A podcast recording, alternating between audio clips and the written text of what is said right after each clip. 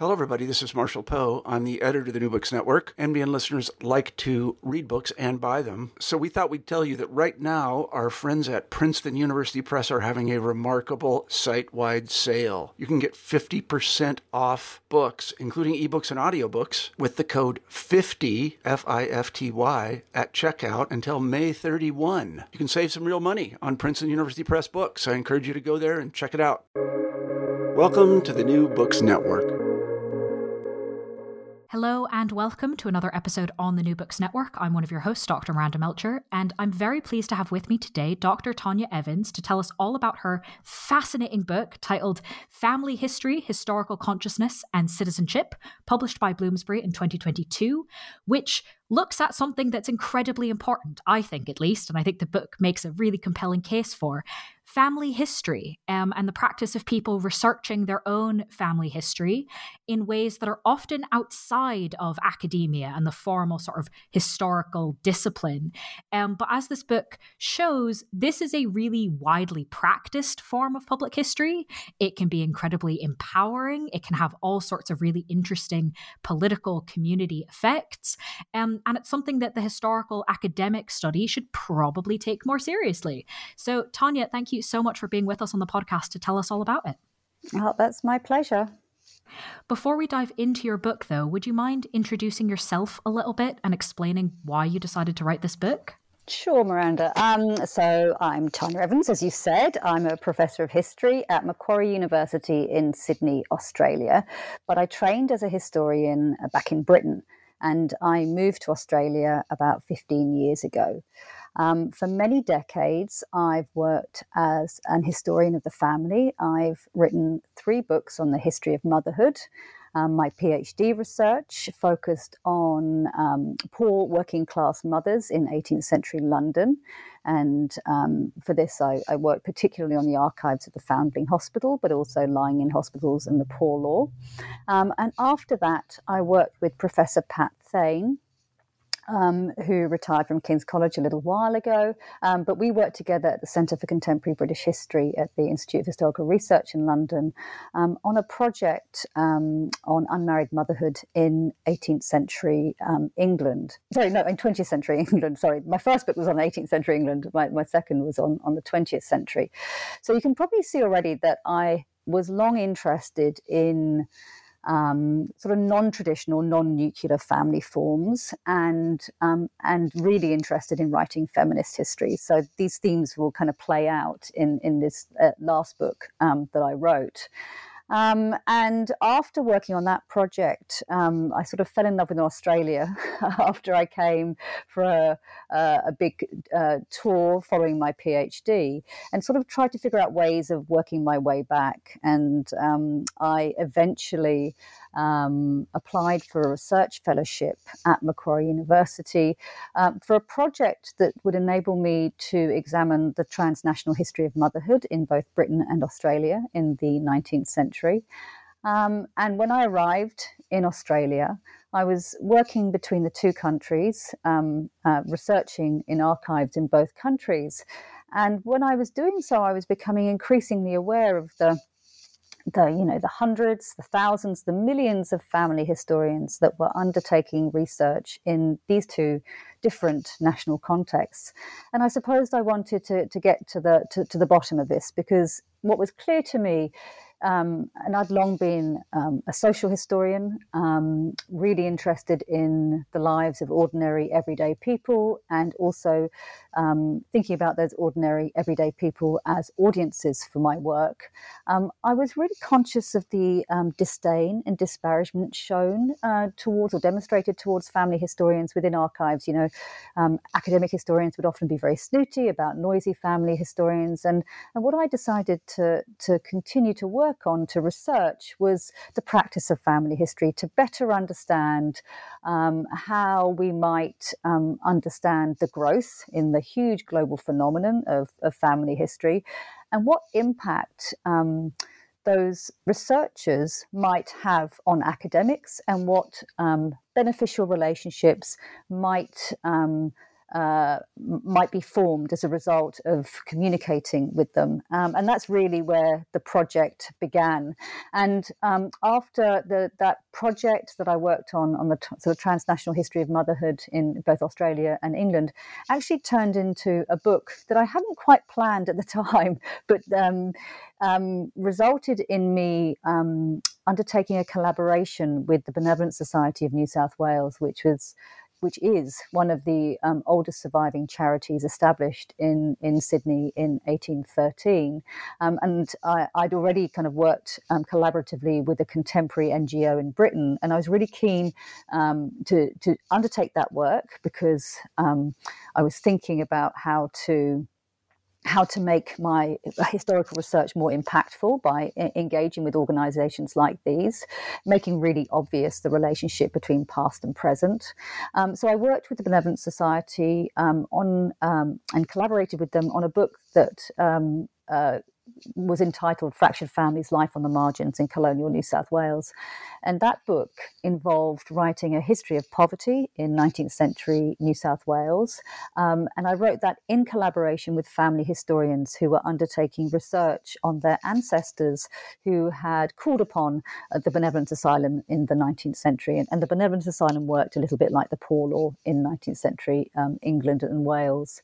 Um, so that book provided the for uh, that the later work for family history, historical consciousness, and citizenship, um, because I wanted to undertake in-depth surveys and interviews with family historians in order to better understand um, the impact of uh, undertaking family history research on them and also the discipline and how we might understand the growth in the practice. So that's a very long winded answer, Miranda. Sorry.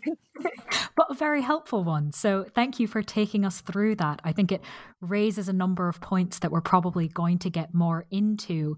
Um, but staying on this idea of kind of the wider impact of these family histories, you know, we've mentioned a little bit about sort of the snootiness in academia um, and the potential that you found collaborating with them.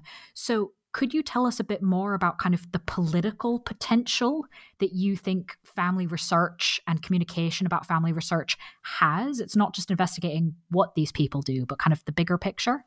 Yes, I mean, what was really interesting to me is, is I mean, first off, um, family historians um, can incredibly passionate researchers. They can they can become very excited about their topic, and they have this real thirst for knowledge. And for those of us who work within academic contexts in, in universities, sometimes it's great to experience this thirst for knowledge because it's not always the case amongst one's students. Although I've had some brilliant students in the last little while, um, so I was really interested in um, meeting the needs and understanding better these um, these lifelong learners and their engagements with history. Um, and what I argue in the book is that um, family history shouldn't be dismissed as a sort of narcissistic, self centered enterprise. Because actually, what family history was doing, the process of undertaking historical research, both primary and secondary research on family lines, was actually transforming uh, people in the present. So they uh, were learning about the history of poverty, of racism, of sexism, of, of, of of, of, of, classism in the past, um, and it was transforming their engagements with people and society in the present. So, what was really interesting to me is that um, many of the family historians who um, communicated with me via their survey would talk about how they were transformed by their research. Um, they had become much more sociable, much more engaged with their local communities, with political organizations. Um, uh, thoughtful participants in uh, debates around refugees in diverse national contexts, and really passionate um, engagers within their community. It also transformed um, their engagements with their uh, private family members as well. But it also kind of really um, transformed their understandings of what the family was. So again, you know, when people um, think about the family as a sort of trans historical phenomenon that doesn't change over time, what family historians were doing using their research was um, really picking apart what family meant across time. Uh, and this was having a profound impact on them as individuals, within the families within which they were situated, um, and also made them think about the future. So this is, you know, some of the transformative impacts. You know, some became involved with women's history organizations because um, they became aware through their family history of the diverse ways in which women have been marginalized in the past and the present. And so their um, engagements with family history was really kind of changing the way they thought about history. That, you know, at school for them had been a subject that was dominated by rich white men, um, kings and queens, um, but not the ordinary everyday people that many of their families came from. Um, and they became really passionate about charting those histories um, and making people aware of them, giving them a voice um, in the present.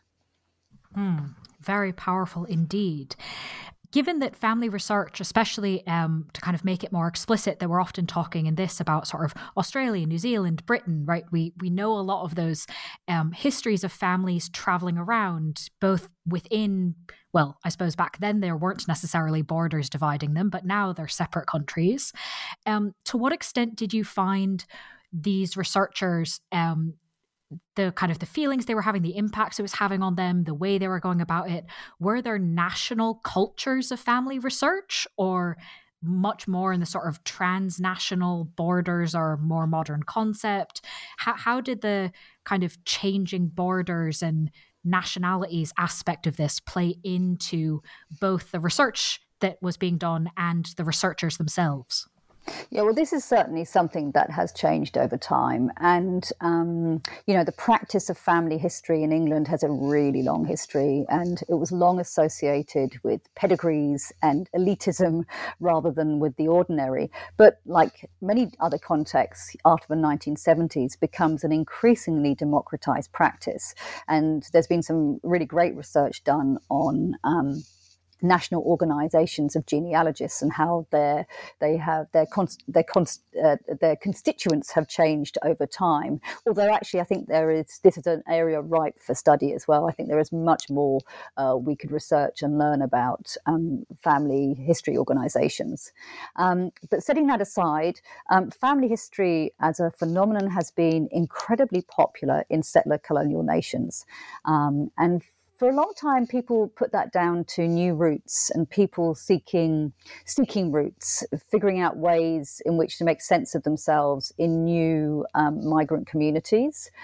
Um, and that's certainly true. So, family history is especially popular in Canada, in South Africa, in Australia, in New Zealand, um, and in settler colonial nations. Now, of course, the practice is um, determined by the availability of evidence, and people's access to the archives was constrained for a really long time, um, really until the late 20th century. You know, very few people would um, visit uh, national archives. Um, and of course, family historians um, really make up the bulk of, of visitors to many many archival institutions and libraries around the world now. And that is a, a practice and process that has um, been facilitated by digitization as well. So while there are definitely distinct sort of national and I should say that the book is is is only focused on English speaking nations which uh, you know reflects my unfortunate capacity to only speak English uh, for research purposes. Um, but there is some fantastic research that is now coming out globally uh, revealing the different ways in which family history is practiced in non-English speaking nations um, and you know, I could list many wonderful examples. Um, uh, but so while there are distinct national cultures of um, family history practice, this is undoubtedly a global community that has been structured and facilitated by digitization, uh, the sharing of sources globally, and of course, um, big behemoths like Ancestry.com and, and um, 23andMe, um, um, uh, which offer DNA tests, but also, of course, the Church of a Latter day Saints that, um, you know, enables um, people uh, or facilitates research on fam- birth, mass- uh, sorry, birth, marriages and deaths. Sorry, it's been a long day. Birth, marriages and deaths around around the world.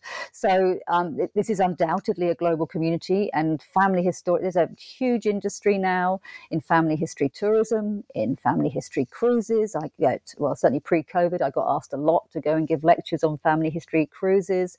There is family history tourism.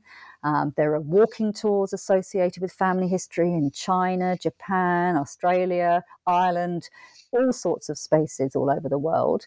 Um, and the community certainly um, communicates via the internet. So many of the family historians I, I spoke with um, work collaboratively with other researchers around the world. So they volunteer to take pictures of graveyards or to undertake um, archival research and share data uh, with others in order to piece together uh, or help to piece together other people's family trees and mysteries. Um, and it's an extraordinary uh, uh, community that is both national but also transnational at the same time absolutely fascinating um, especially in reading the book there's so many details about kind of some of these particular interactions. And i was struck as well by not just the kind of fact of the transnational community and the way it's facilitated, but by how clear the kind of values and norms are within the community that's very much sort of self created. So I was wondering if you could tell us maybe a bit about kind of what these shared values are, how it's talked about um, within the community. Yeah, I mean, of course, family historians are not a homogenous community. There are gazillions of them, and uh, um, uh, they don't all get on swimmingly well. Although the ones I communicated with um, have uh, amazing uh, uh, relationships with other family historians. I often say that, or they often told me that they were often closer to other family history researchers than they were to their kith and kin, their own biological families. So again, kind of reframing their understanding of of, of family and kinship in the process. Um, so um, the community has a very firm sense uh, well, some family history communities, certainly ones inside uh, constituted within family history societies and national networks of genealogists, have um, a very uh, professional um, understanding of themselves as researchers. They have qualifications, they um, encourage the acquisition of diplomas um, for research and different levels of research um, and qualifications, and they police their community much uh, the way academics um, police their community, if we want to think of it like that. Um, there is processes of peer reviewing in place, for example. So there is a very very kind of particular sense of how one is supposed to do family history. Um, and for many years, um, that was predicated on archival research um, that took place within um, archival institutions like libraries. Um, uh, and archival repositories. Now, of course, a lot of that is online, done online. Um, and the community does police itself in important ways. Some uh, some family historians are very careful with the data and information that they share with others. Some will share everything with everybody. Uh, some will pop their details on Ancestry's public trees for everyone to use. Other people are much more, should we say, careful with the information that they share because they feel like they've been burned in the past, where people have sort of swiped data from their trees and then uploaded it and, and make mistakes in the process. So, as I say, the, this community polices itself in significant ways, but they also are enormously collaborative and um, have a firm sense of pedagogy um, involved in their practice. So, many take it upon themselves to train newbies in how to do research, and they come together at meetings. I've given hundreds of family history talks to societies across Australia, predominantly, but also in Canada and the UK, um, where these communities um, come together to learn from others. They learn from academics like me, but much more frequently from other family historians. Um, and, you know, an organisation that I've worked a lot with, the Society of Australian Genealogists, that's based in Sydney. Um, for them, COVID produced an extraordinary um, educational opportunity. Um, they have many more hundreds of people participating in education workshops, um, talks, symposiums um, than they ever did pre COVID because Zoom has enabled them to communicate more effectively with an audience, not just in Australia, but all over the world, um, which they have found fantastically energizing. And has also meant that this community can start to think about diversifying itself. Um, lots of family history organizations, certainly the ones that I've spoken with, are concerned about the aging demographic um, and they worry about how to encourage younger people to become engaged with family history. And I have certainly encouraged my um, students to undertake internships at the Society of Australian Genealogists to work with um, people there to learn about the value of family history and how they might help uh, with projects for these organizations. Um, they have many talks about ethics and how to deal with the issues of um, family secrets um, and many people are, are profoundly concerned with making sure they don't tread on toes or upset people in the process of undertaking their research. That's not to say that doesn't happen, and it does, and certainly people have been burned. But um, I, I received many emails from people asking just about that. You know, how do we deal with uh, the, the, issues of ethics? And I point them to various resources. But so, and societies really help um, uh, family, individual family historians with that. I mean, I, I guess, of course, lots of family historians also are not members of societies. They find them restrictive and um, not always inclusive, um, and they undertake research on their own, just using the internet to do so. Um, this is especially the case for younger people. Um, there's some really interesting data out there suggesting that. People become engaged with family history at particular moments in the life cycle. Um, and this is often the case when mothers have babies. So they're really interested in uh, the people who've come before them, but also thinking about how uh, to frame their child in their futures as well, which I think is really interesting. But yeah, the community is certainly not homogenous, but um, there are many societies that do understand themselves as a community and a, both a, a, a, local, a national, and um, a global level community as well.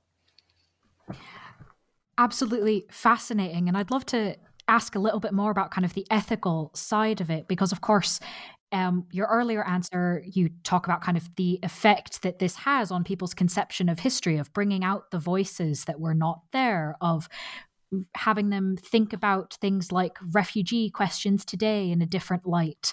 Um, and of course, if you're the one person in your family researching those things, if maybe you feel more kinship with other researchers than with your family, as you said, uh, that can cause some tensions within the family to suddenly have someone kind of go, oh, wait a second, I'm rethinking this.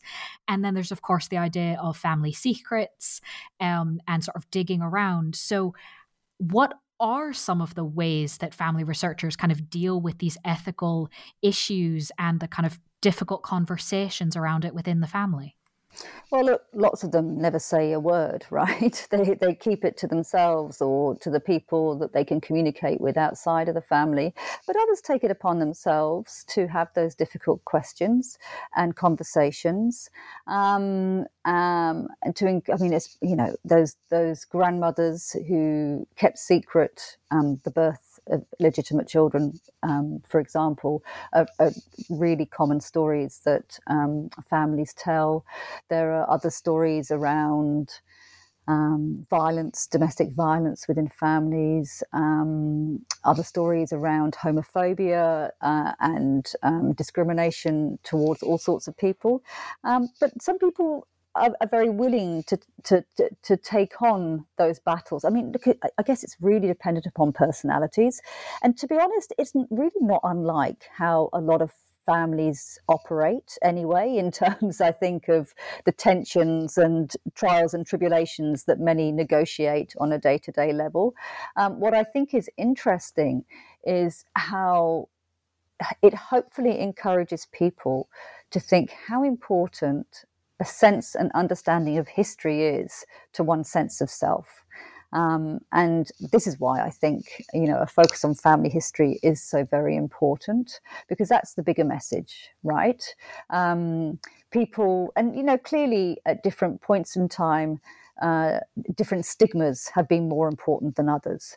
Um, and we have seen how people's reaction to, for example, in Australia for you know well over a century, it was a huge embarrassment to discover you had a convict in your family tree. Now, you know those convicts are a source of pride. Um, it's mostly the same with the discovery of illegitimate children.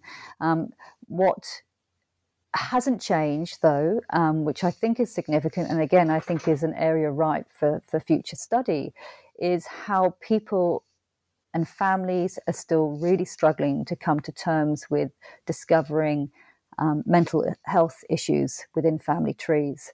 Um, there is undoubtedly still a stigma around um, this subject, um, and I, I think that needs further study. But yeah, and uh, you know, I think there is more we can learn. And there's a historian here in Australia, Ashley Barn. Well, she's not a historian. She, well, she might describe as a historian herself at times, but she's a sociologist at Melbourne, Ashley Barnwell, whose um, research project is precisely focused upon how families deal with these um, these um, secrets and lies um, and uh, uh, particularly around um, uh, settler colonial violence in the Australian context as well. So, yeah, again, there's much more we we can learn about what impact these secrets have on families and how they are negotiated.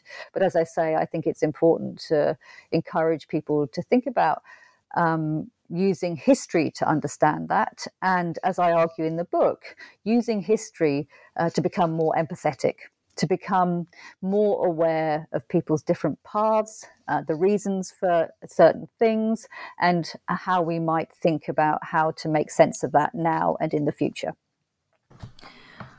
One aspect that you talk about in the book um, of kind of uncovering these family secrets, or maybe even things that weren't necessarily meant to be secrets, but kind of have become them over time, is through the use of material culture, right? We think about often ancestry.com and DNA tests, or, you know, finding a diary or letters tucked away. But there's a lot of other types of materials that these historians are using, often things that maybe over time the story about it has been forgotten um, and excavating it and kind of bringing things to life. So I was wondering if you could maybe tell us about um, the focus on material culture, bringing that into family history research, and what sort of stories and ideas and identities about family history that that opens up. Yeah, sure. I mean, one of the reasons I like a focus on material culture so much is because many people have uh, very emotional reactions towards objects of material culture.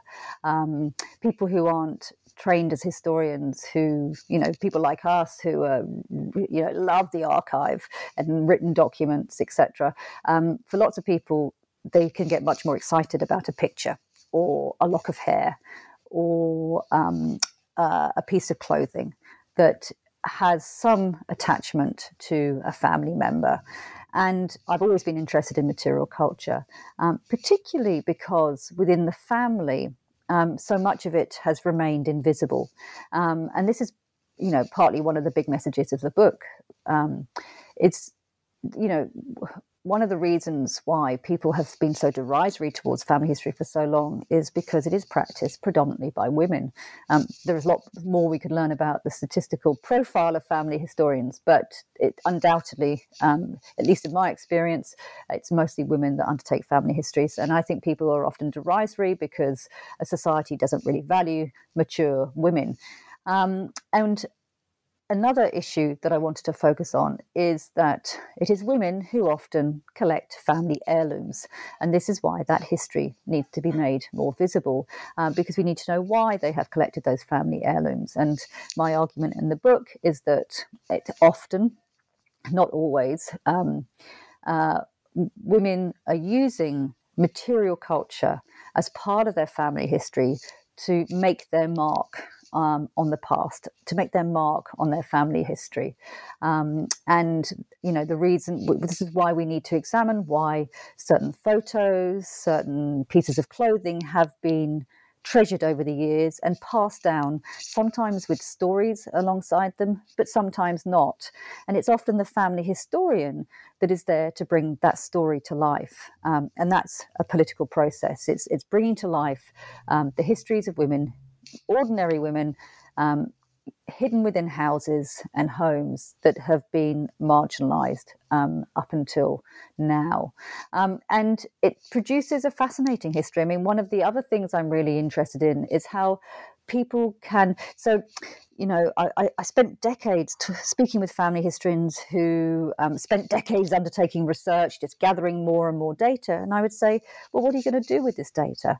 Oh, I might write a small book for the family. And what I wanted to do was to encourage them to think about how to broaden the audience for their work. And now we have some amazing examples. I'm not saying that as a result of my conversations with anyone, but around the world, we have amazing examples of creative engagements with family history. Um, there are artists working with family history, producing incredible works of art. There are poets, there are novelists, there are creative nonfiction writers. Um, there's some fantastic work being undertaken, bringing together people's family histories and contemporary engagements with um, with art and uh, and creativity. So for me, and of course, hopefully in that process, we again broaden the audience for history by and and also um, encouraging people to think about how important history is in everyday life and how it it it it, it is constituted in everyday life and consumed in everyday life, um, and that's why I think those creative engagements are really really exciting. Just recently, I worked with a former PhD student of mine who wrote a PhD on the history of divorce in, in the turn of the 20th century Sydney. And we brought together a collection for the journal Life Writing um, with um, writers, some of whom were historians, some of whom were creative uh, writers, working with family history um, to and globally as well, um, hopefully encouraging others to um, undertake this this type of work, this reckoning with the past in the present. Um, anyway, that's what that's why I'm so excited about some of those creative engagements. And who doesn't love a, a family Bible uh, to look at and to think about? No, very much so. Um, very exciting there, and in a lot of ways, sort of touches on a point you raise in the book that I'd love to ask you about directly, which is sort of the kind of why are people doing this, right? In some senses, it's about raising voices um, that have been lost, but they're also, when you asked the researchers, a lot of answers seem to come back about legacy, about creating something going forward. Could you tell us about kind of the role that legacy and thinking about it plays in motivating this work?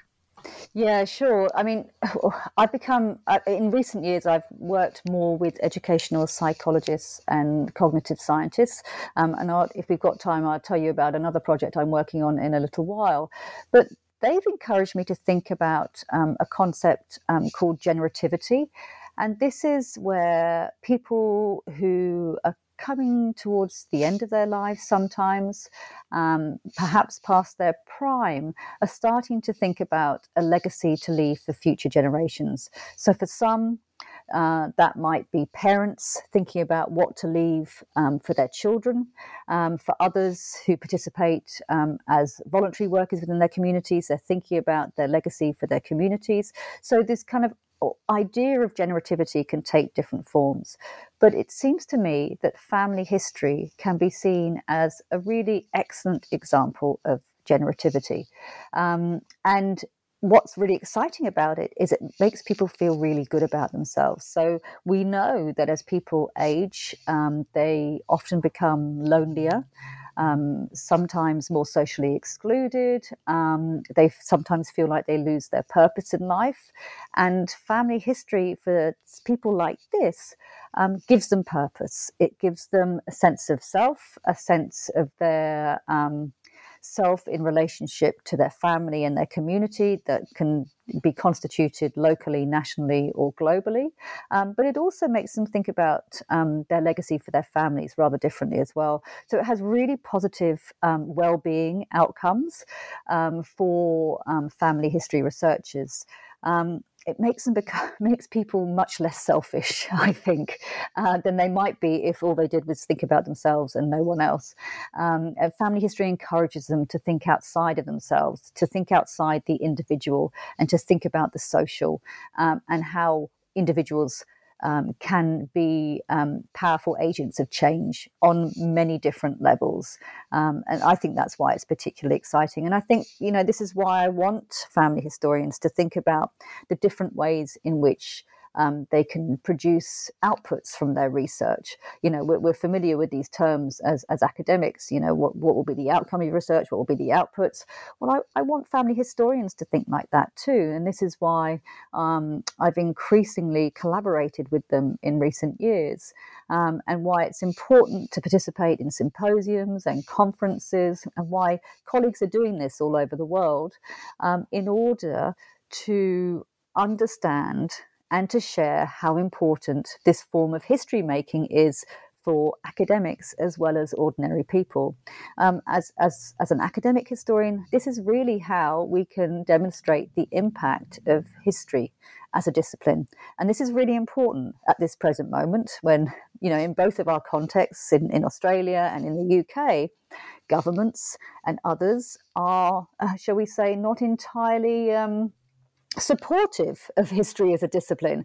And family historians can make us and others realize just how important and significant history is. Before I ask you about your particular future work, um, and we get all excited about that, um, I'd love to end on that. So before we get there, um, could you give us maybe a bigger picture of thought of what you'd like to see in terms of collaboration between family history researchers and academics and in this field, sort of writ large, before we get into your particular bits? Yeah, I would love to see more collaboration. I've just um, recently published an article with Jerome de Groot and Matthew Stallard, who have both worked with me on family history for a long time, since, well, back in 2016. And, and, and they have also undertaken collaborative work with family historians around the world. We want to sort of um, bring an end to this kind of top down uh, pedagogy that sometimes characterizes academic engagement with diverse communities. And these are all kind of key words that academics have been using for some time now as we have been structured by the impact and engagement agenda. And what we want to do is to think really carefully about kind of messing up the power relations between academic and other types of researchers. Um, we need to respect people who come to historical research from diverse pathways, who have not undertaken the same training as us, but have been trained in a huge range of other occupations, bringing new skills, fresh ideas, and innovation to a field um, that could do with that innovation and excitement. So, you know, how can we rethink the ways in which academics disseminate their work, um, undertake research that will better uh, enable more equal and inclusive collaborative practices. Uh, and this is really um, the focus of my research um, now and in the future. I love working in large teams um, made up of people not like myself, not trained like myself, all of us bringing our diverse expertise, our diverse knowledge, our diverse passions about history um, to work collaboratively on the same project, uh, hopefully bringing new audiences and participants um, to the party. Well, so would you like to tell us about any of those projects in detail? um, either ones you're currently working on or looking to work on? Um, tell us what you can. Look, I'm the kind of person that likes to juggle a lot of projects at one time. So there's there's three I'm working on at the moment. Um, I'll, t- I'll talk you through them quickly. There's one um, based in the Blue Mountains in Australia, uh, which is directly related to family history. Um, and it involves a team of historians, um, archaeologists, historical archaeologists, and heritage consultants, um, along with the tourist industry in the Blue Mountains, working on trying to piece together the forgotten history of a shale mining settlement in the mountains. So, you may or may not know, listeners may or may not know, that the Blue Mountains are a spectacular site. Um, and we know very little about its history. Uh, and it has a fascinating industrial past. And I, with my colleagues, are using family history to piece together the history of women, of children, of Aboriginal people, and um, its working class history, uh, and to make kind of community members much more aware of this history rather than just the beautiful mountains within which they live. So that's a that's a very exciting project. Um, another one that I'm working on that I just alluded to with cognitive um, uh, scientists and educational psychologists is um, a project on memory and we have trained local high school students um, to undertake oral history interviews um, and sort of conversations about the past with aged care residents.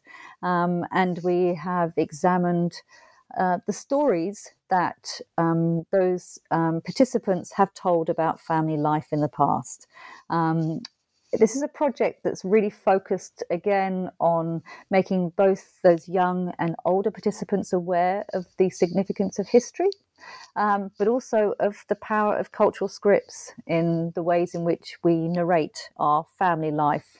Um, and for many of those aged care residents, all of whom are women, um, for them, their family is front and center of the stories that they tell about their lives. Um, so that's been another exciting project that is related to family history. Um, and my third project, which isn't really about the family, so I'll be super brief, is um, uh, a, community history of sport.